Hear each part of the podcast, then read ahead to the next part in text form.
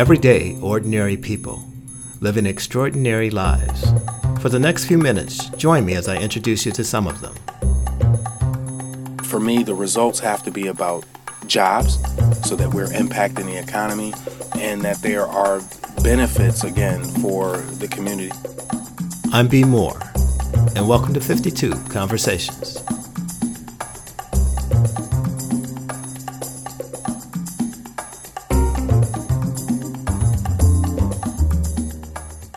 Central New York, there have been numerous attempts to harness the power of minority owned businesses. I recently sat and talked shop with the leader of our area's newest Chamber of Commerce to learn more about his organization. So, I am Ricky Brown, Executive Director of the Upstate Minority Economic Alliance. I am also principal owner of Diversify New York LLC. We are a state certified certification assistance entity. Thank you, Ricky, for being with me on 52 Conversations. I want to start this conversation because I know that you've been newly appointed as the executive director of UMEA. So tell me a little bit about the Upstate Minority Economic Alliance, better known as UMEA. Yes, um, the Upstate Minority Economic Alliance is a chamber of commerce. We are an affiliate of Center State CEO in Syracuse, New York, headquartered here in Syracuse, New York my territory is uh, about 16 counties, and we cover um, as far north as Watertown and as far south as Broome County, and we go as far west as uh, Buffalo and as far east as Albany. In terms of a chamber, we operate much in the sense of a traditional chamber, except we primarily advocate for minority uh, and minority professionals. Uh, as such, in um, my first three months, we've accomplished quite a bit in terms of uh, turning around some of the economics and the economic um, optics of the region. I think um, we're certainly, as an organization, poised to take on some of the challenges that we see here locally uh, in terms of the economy. So, again, in terms of a traditional uh, chamber, we operate much like a traditional chamber, uh, but we advocate strongly on behalf of minority and minority professionals in the area. Okay. Now you mentioned the diamond um, yes. in terms of your geographic scope. So tell me about some of the nuances in terms of the differences between Watertown and Buffalo, Albany, and Binghamton.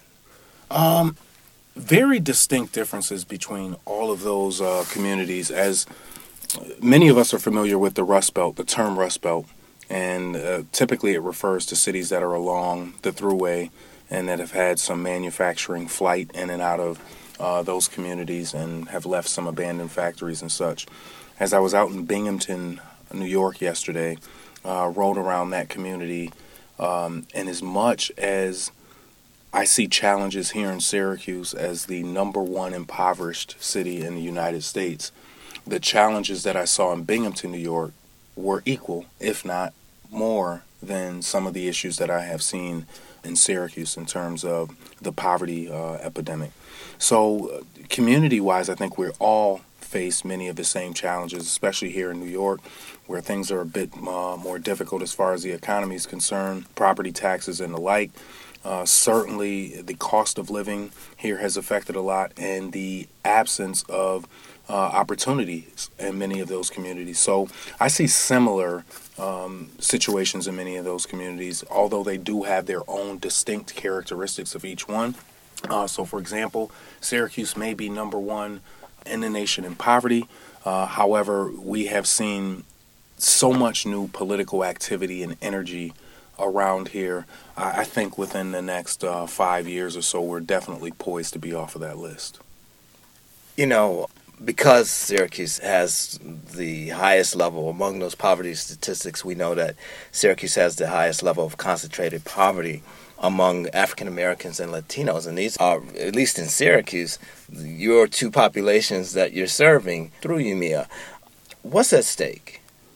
For us, what's at stake is the continuation of the wealth gap between the haves and the have nots. If we do not step in uh, to mitigate the current circumstances, we will continue down that perilous road of poverty and where we increase poverty here instead of addressing some of the numbers. So, what's at stake for us is huge. Uh, uh, it's for the African American and Latino community, but for the the community in general, when you don't have all participants of the community participating in that economy, you cannot have a healthy economy. It's very difficult to attract outside investment. It's very difficult to attract uh, companies from outside. For example, I just worked on a project to pitch for Amazon, bringing Amazon in, but very difficult to sell uh, to an Amazon to move into your community when schools are underfunded, uh, neighborhoods are uh, dilapidated and deteriorating, and there's not money for infrastructure. Uh, within the city to support those. I want to be clear about the distinction of that poverty figure, and so that we absolutely understand what we're talking about. Those numbers are specifically for black and brown folks. Um, so what that says is you otherwise have a otherwise healthy economy, except two distinct classes of folks are not participating in that economy, and that is black and brown folks. And so what we have is an unequal distribution of wealth in this community, and UMEA serves as a mechanism uh, to provide some equilibrium towards the distribution of resources in the area so that the have-nots are participating in the economy as well. One of the participating partners in this project I know has been Center State CEO. And if you would talk a little bit about their participation and why they felt it was necessary and important to get on board with this project. Yes. Historically, we had uh, what was known here as the Metropolitan Development Agency, uh, which was a prelude to what we have as Center State CEO. Unfortunately, there were some historic imbalances in terms of that agency.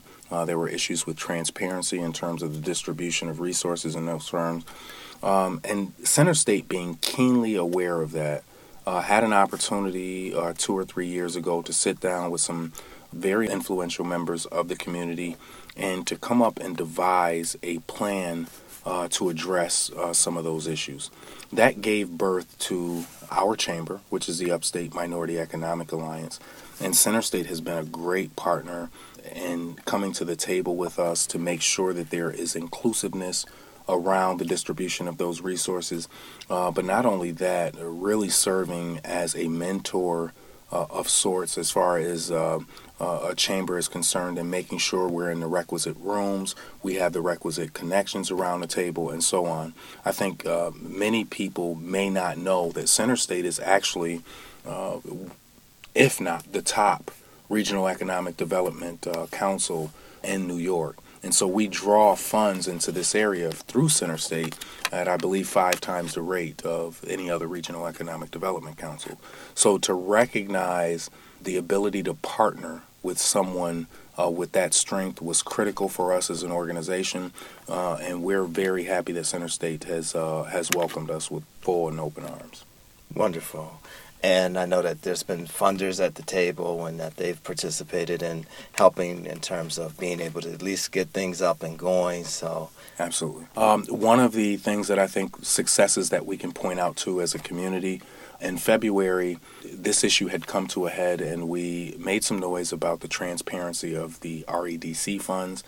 Uh, walked into Southwest Community Center at the time with three very capable uh, minority owned businesses and declared that we were ready to invest in our neighborhood and that we needed resources to be able to do that. Um, the result of that was there were $15.1 million in consolidated funding applications that were completed uh, by 100% minority owned businesses. We have just uh, found out that one of those projects, uh, or the totality of uh, awards for those projects, totaled around 1.1 million. And so those were folks in our community who put forth projects that ordinarily uh, they may not have considered or previously had considered and, and did not complete the application. But to Center State's credit, they made sure all the technical assistance was there for us to complete those applications. The end result was, uh, again, we have a million dollars invested into our neighborhoods that otherwise would not have been uh, would not have been there, and that was in the first three months that they had in there. So terrific partnership. Very nice, very nice. So, in addition to partnering or identifying funding sources and, and funding opportunities, tell me a little bit about your approach in terms of fostering entrepreneurship in each of these communities that you're working with. Certainly. Well, our goal is to build up entrepreneurship um, in these communities. As I said, lack of resources, lack of opportunity uh, for many. There are so many challenges within uh, our community specifically, uh, from uh, incarceration rates and so on.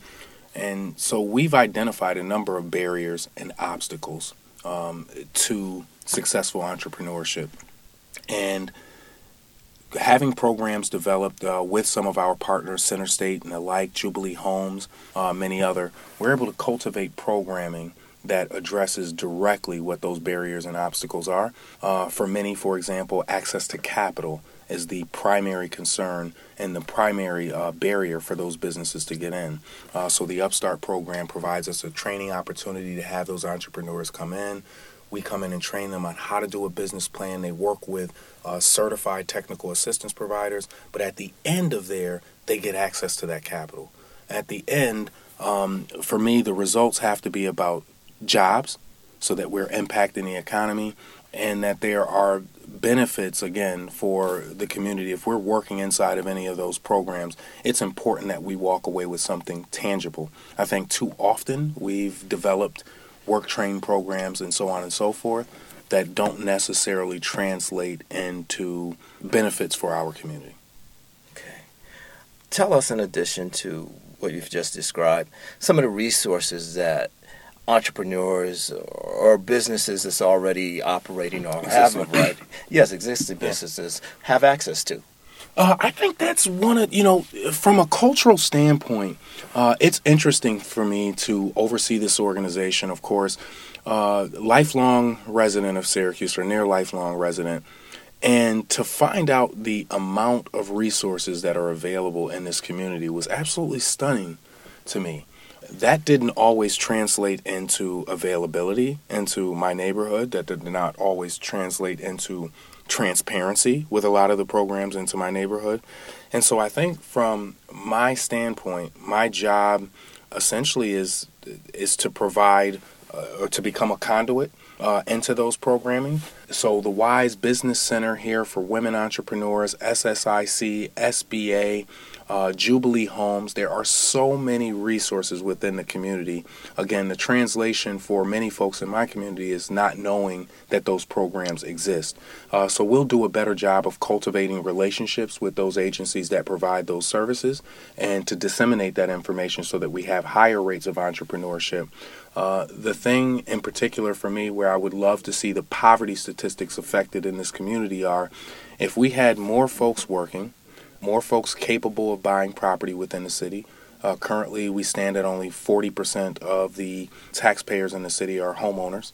Uh, so, if we can increase that home ownership rate, which actually affects uh, the rate at which your education system is funded, anyone that lives in this community and is not affected by the fact that we send school children to school in a virtual war zone every day and expect anything other than what we're getting out of that system. We send them to school in a war zone. We send them to school hungry. We expect them to walk home in that war zone, and then we're expecting a product other than what we're getting at a 60% graduation rate. We have failed our children, and it's time that we stepped up.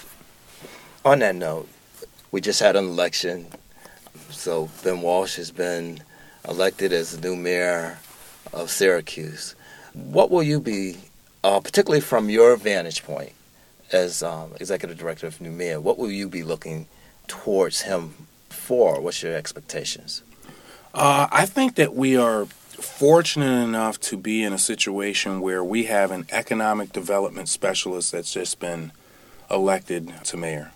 I think of anyone in that position, you need to firmly understand the economics of Syracuse in particular the challenges behind uh, development, if you will, in Syracuse. Uh, it hasn't always been equitable. So I think if anyone has a keen perception on what that is, it would be uh, Mr. Walsh. I think he has done a significant job of cultivating relationships within the community, of finding out what those needs and challenges are within the community. I, for one, am extremely excited about the next five years. I've made a bold prediction on record already, and that is that Syracuse will not, within five years, we will not be in the top five cities. How close we will be to to uh, knocking that off, I don't know, but I'm looking forward to getting to work with this administration. Uh, I'm looking forward to getting work with Center State uh, and everyone else in this community to remove that blemish, that black eye. Can't have it. Okay. If you're just joining us, this is 52 Conversations. I'm your host, B. Moore, and our guest today is Ricky Brown, who is Executive Director of the Upstate Minority Economic Alliance, better known as UMEA. Ricky, what does it take uh, to be a successful entrepreneur in today's economy? Well, th- that's twofold. If you're asking me what it takes to be a successful entrepreneur, like in any economy, it's going to take hard work, dedication. It's going to take you getting a thousand no's and so on. Where I have particular expertise in what it would take to be a minority entrepreneur. Uh, and those are distinct challenges uh, within themselves.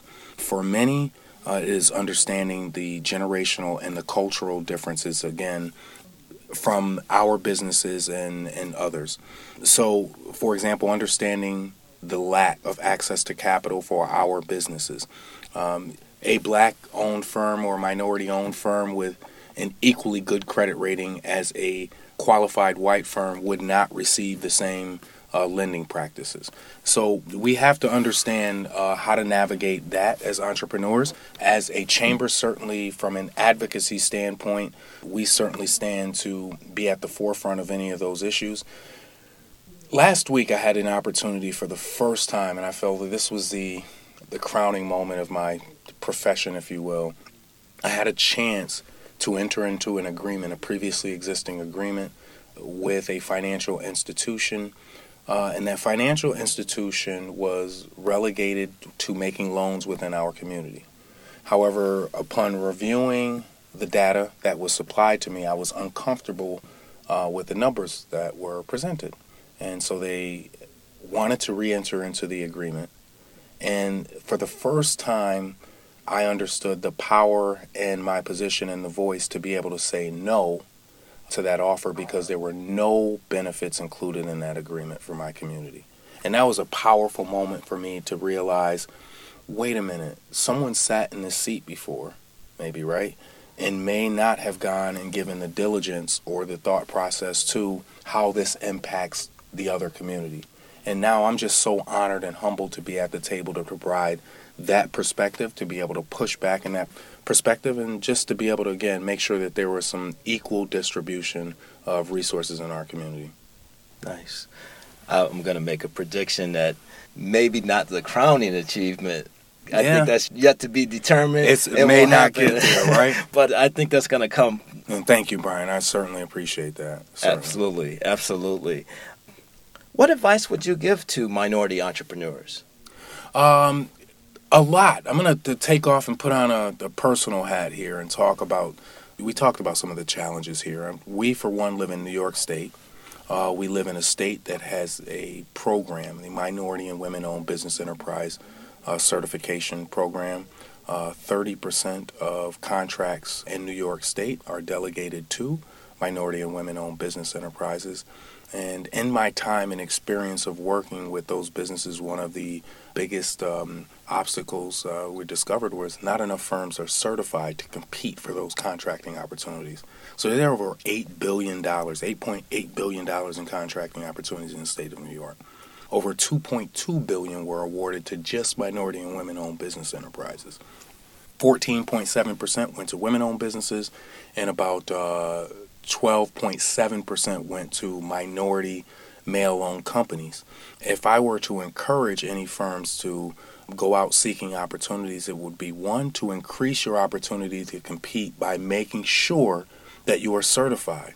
Uh, one of the reasons why we're not more competitive on the federal uh, and the state level quite simply boils down to the fact that we don't have enough qualified firms that are certified to compete in those arenas. So as we look at I 81, huge impending project, transformational for the community. Much of that project will be designated as DBE or Disadvantaged Business Enterprise Certification. If we fail to prepare for that project in time for the project, not when the shovels get in the ground, where the certification still takes you a year to get certified. You need to be certified a year ahead of the project so that we can make sure that we're participating in a one and a half billion to three billion dollar project ahead of time. So that advice is to always be prepared to understand the challenges that you're facing when you're competing at this level of business, but to make sure you're always putting your best foot forward. The other thing that I've found with us as minority businesses, the more I've relied on minority businesses to help me succeed, the better I've done. Well, I think that that's great advice, and as a minority business, more about you. we'll definitely be taking that advice as well. Well, we'd certainly look forward to more about you joining our chamber. I, I certainly think that there are some needs within our chamber, especially for our young entrepreneurs. The ability to be able to tell a story, as we conversed about in the beginning of here, uh, is paramount to those businesses' success.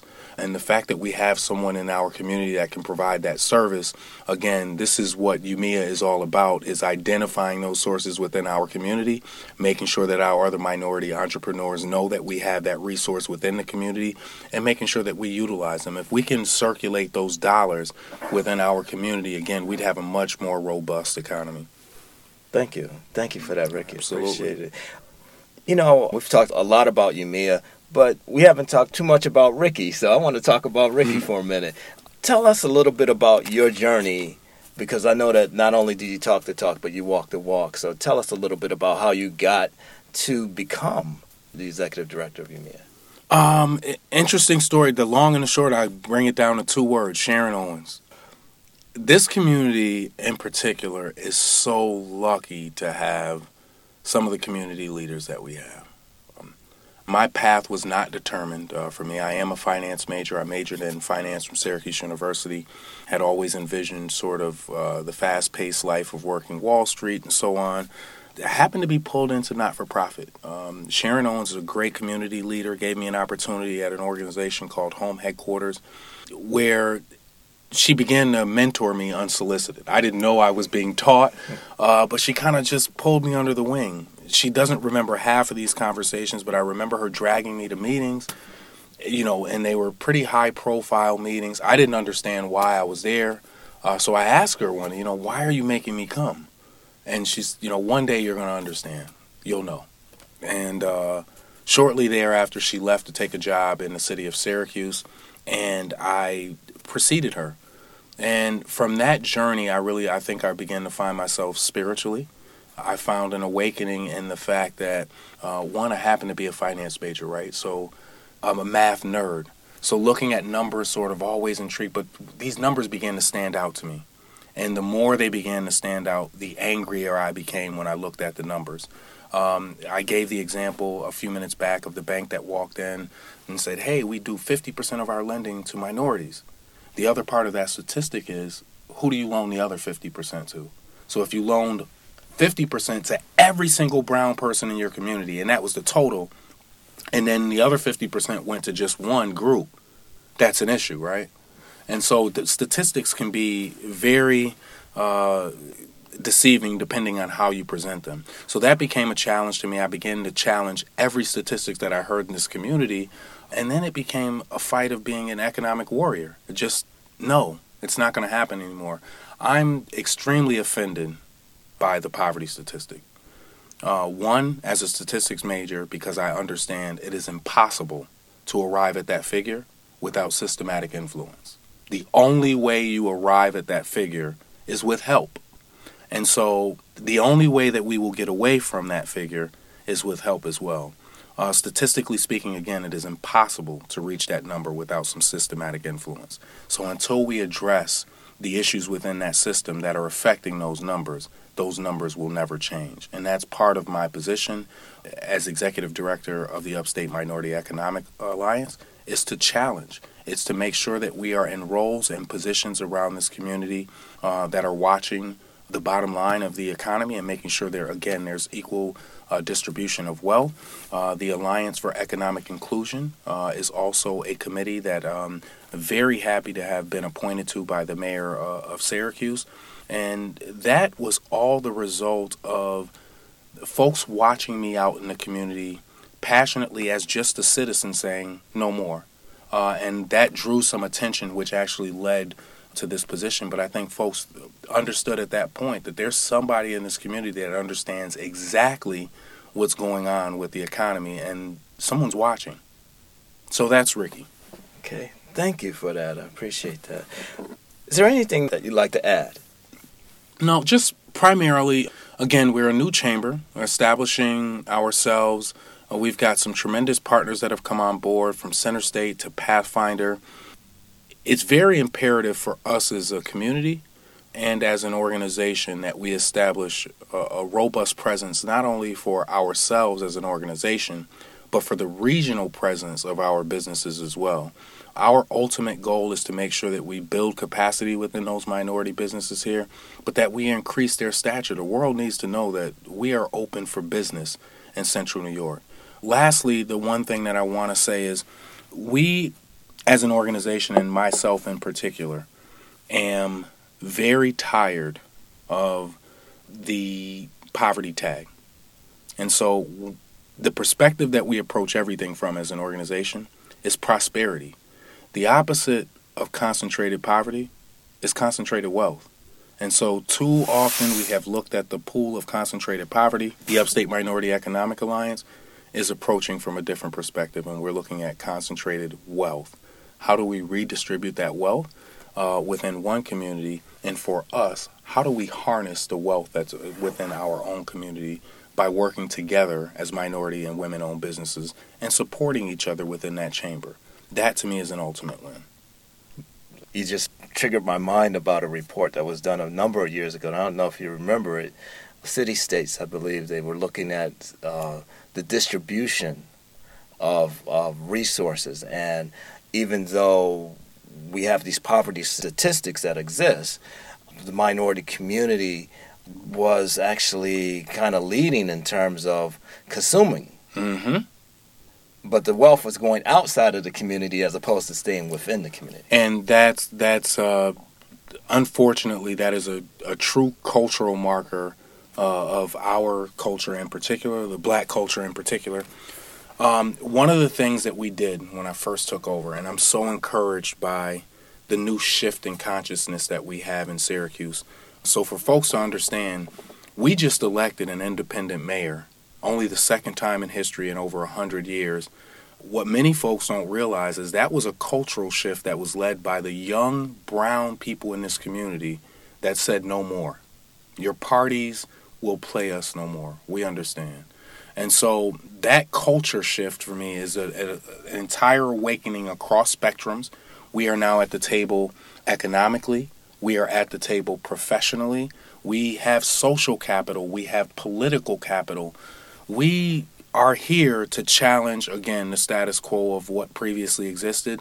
And this new leadership will not accept what's happened in the past. That is a that's a challenge, but that's also just a promise. We we won't accept what's been given to us in the past.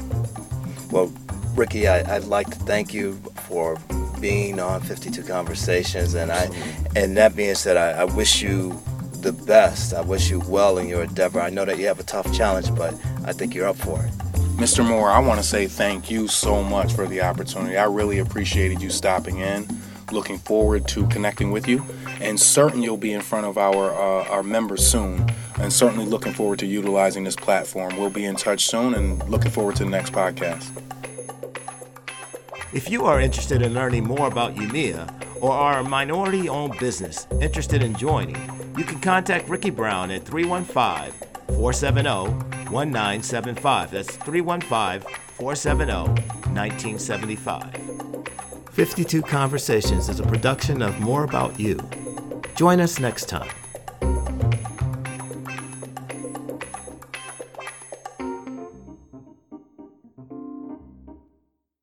Perhaps you have a story you'd like to share. If so, contact More About You at 315 863 2466.